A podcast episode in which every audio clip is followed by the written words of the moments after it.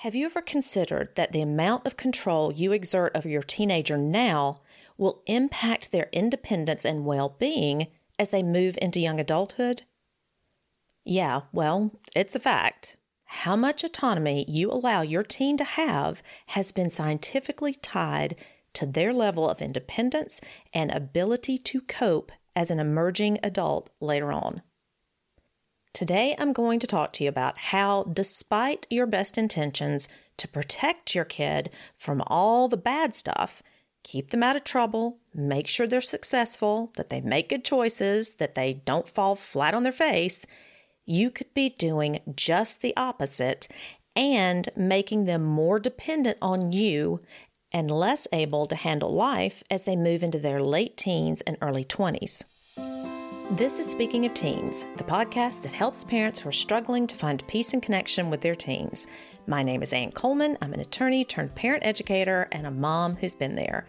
And I want to help you build a stronger relationship and decrease the conflict with your kid so you can help them grow into the young adult they're meant to be.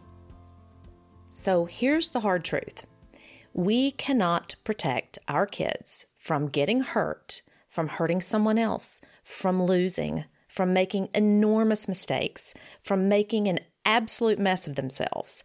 We can't stop that. We can't live their lives for them. We can't make their decisions. We can't tell them what to do if you're trying to make sure your teen does everything right and lives up to some pie in the sky ideal in your head, you are in for so much disappointment and heartache. Because A, it's just not going to happen. And B, you are going to ruin your relationship with them, which is the only thing you have. It's the only way you can have any influence in how they turn out. And C, you are going to make your teen so afraid to live their own life that you've bought yourself a full time job from now on. If the goal is to raise a fully functional, mentally healthy adult, then we have to let them practice. No one ever learns to do something well without practice, and that includes being an adult. I'm talking about backing up and learning how to let go a bit so your teen can get a taste of what it's like to live life in all its messy glory. It's the only way they will ever have the confidence to experience a full and happy life and not live in your basement or their old bedroom forever. So let's talk specifics. How do you know if you're thwarting your teen's autonomy, doing too much hovering, controlling too much, and just generally being way too far up in their business? Well, I can tell you for one thing, you're going to be in a constant power struggle with your kid. They're going to be pushing back a lot. And Look at the things you do for them and what they do for themselves. Anything that you're doing for them that they are capable of doing on their own, even if it would be a little bit of a push or a little bit of a struggle, then you need to back off and have them take over. Think about this every time you log into Google Classroom or clean their shower for them. And think about how often you step in to help them avoid a mistake or fix it after the fact. How often do you rescue them from natural consequences that aren't going to be dangerous or unhealthy or keep them from being able to do something in the future? No one learns how to live life without making mistakes and having to live with them.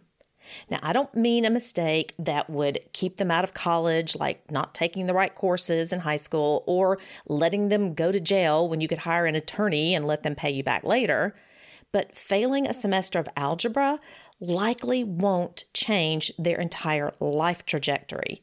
There's no lack of colleges out there that they could still go to with one failing grade. And having to work and pay back that $5,000 you had to spend in legal fees is the cost for doing something they shouldn't have done. We learn and grow through making mistakes. No one ever grows up to be a proper adult without making lots of mistakes and living with the consequences as long as they don't do permanent damage. It's called life experience, and you can't expect them to leave your house at 18, 19, or even 25 and be able to function in the world without having some of that. Think about it. Now, what about how restrictive you are to begin with? Are you trying to keep them from ever making a mistake? Maybe they've made a few and now you don't know what to do. So you're keeping them under your thumb at all times and you're trying to make sure that they don't get in trouble. It's the same as rescuing. You have to release that tether a little bit and let them go out there and experience life because having such a tight rein will either A, make sure they have no opportunities to make mistakes and therefore they can't grow, or B, make sure they rebel against all the rules and get in more trouble than you ever thought possible. If you've never heard me say this, I'll say it again. Professor Laurence Steinberg talks about autonomy in his book Age of Opportunity. Steinberg is a world renowned researcher and expert in adolescent psychology. He says there are five things to consider when you're making a rule or deciding whether your teen should be allowed to do something. And the same would go for deciding whether they need your help with a situation.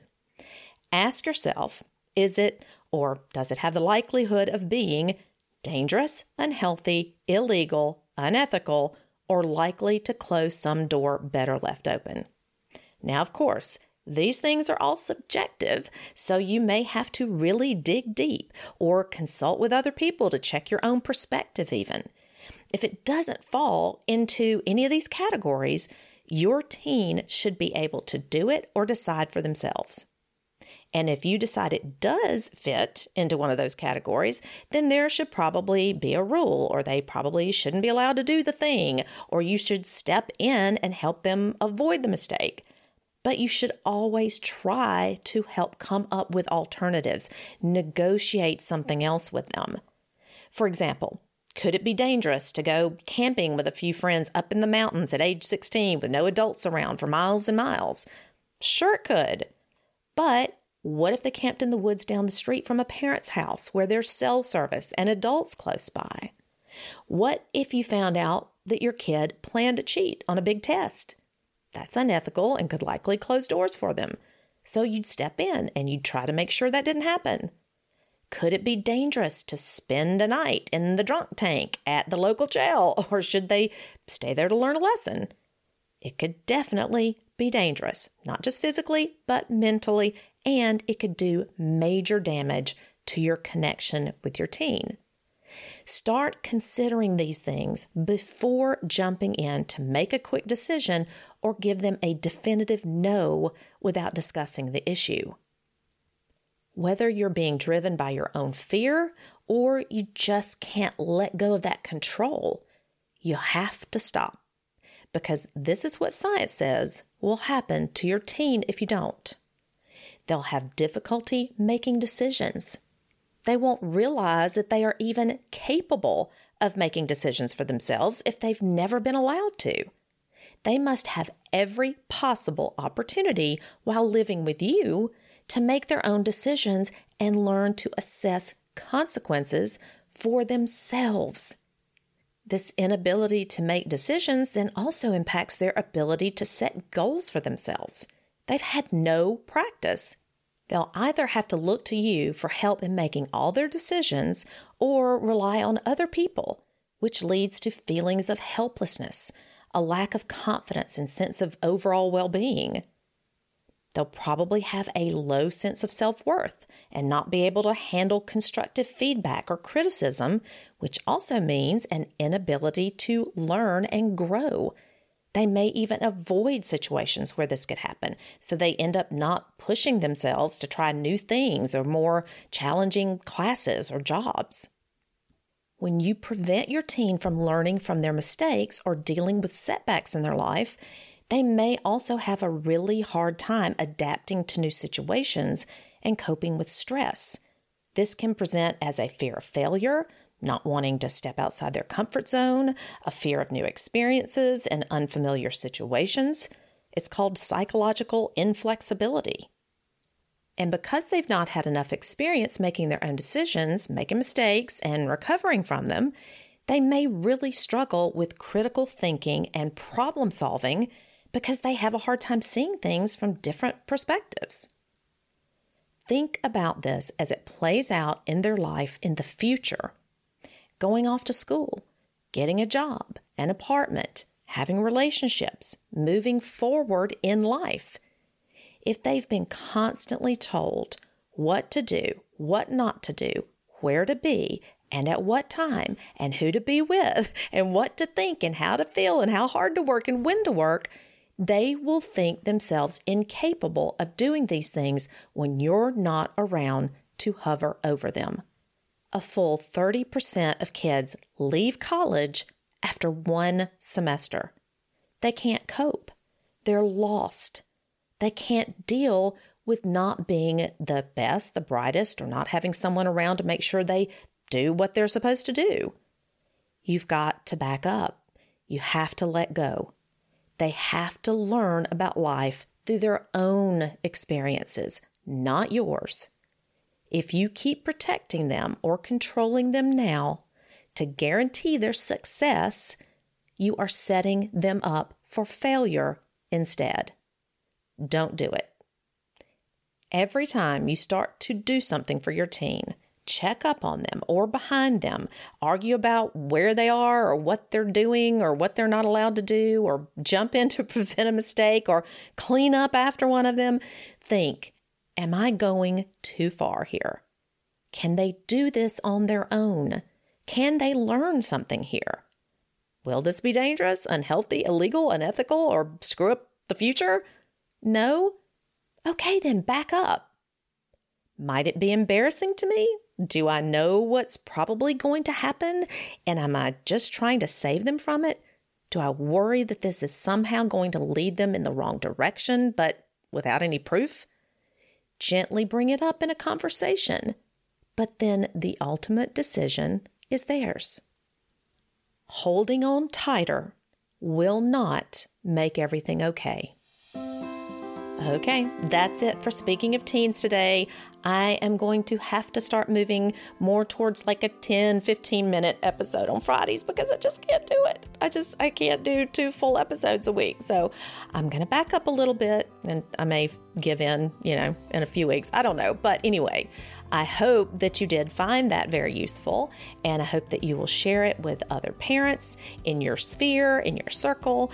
And thank you, thank you, thank you so much for listening. And if you want to join us in the Facebook group to talk about some of these things or ask questions, please do. You can scroll down to the bottom of the episode description right where you're listening and just click on the link for the Facebook group.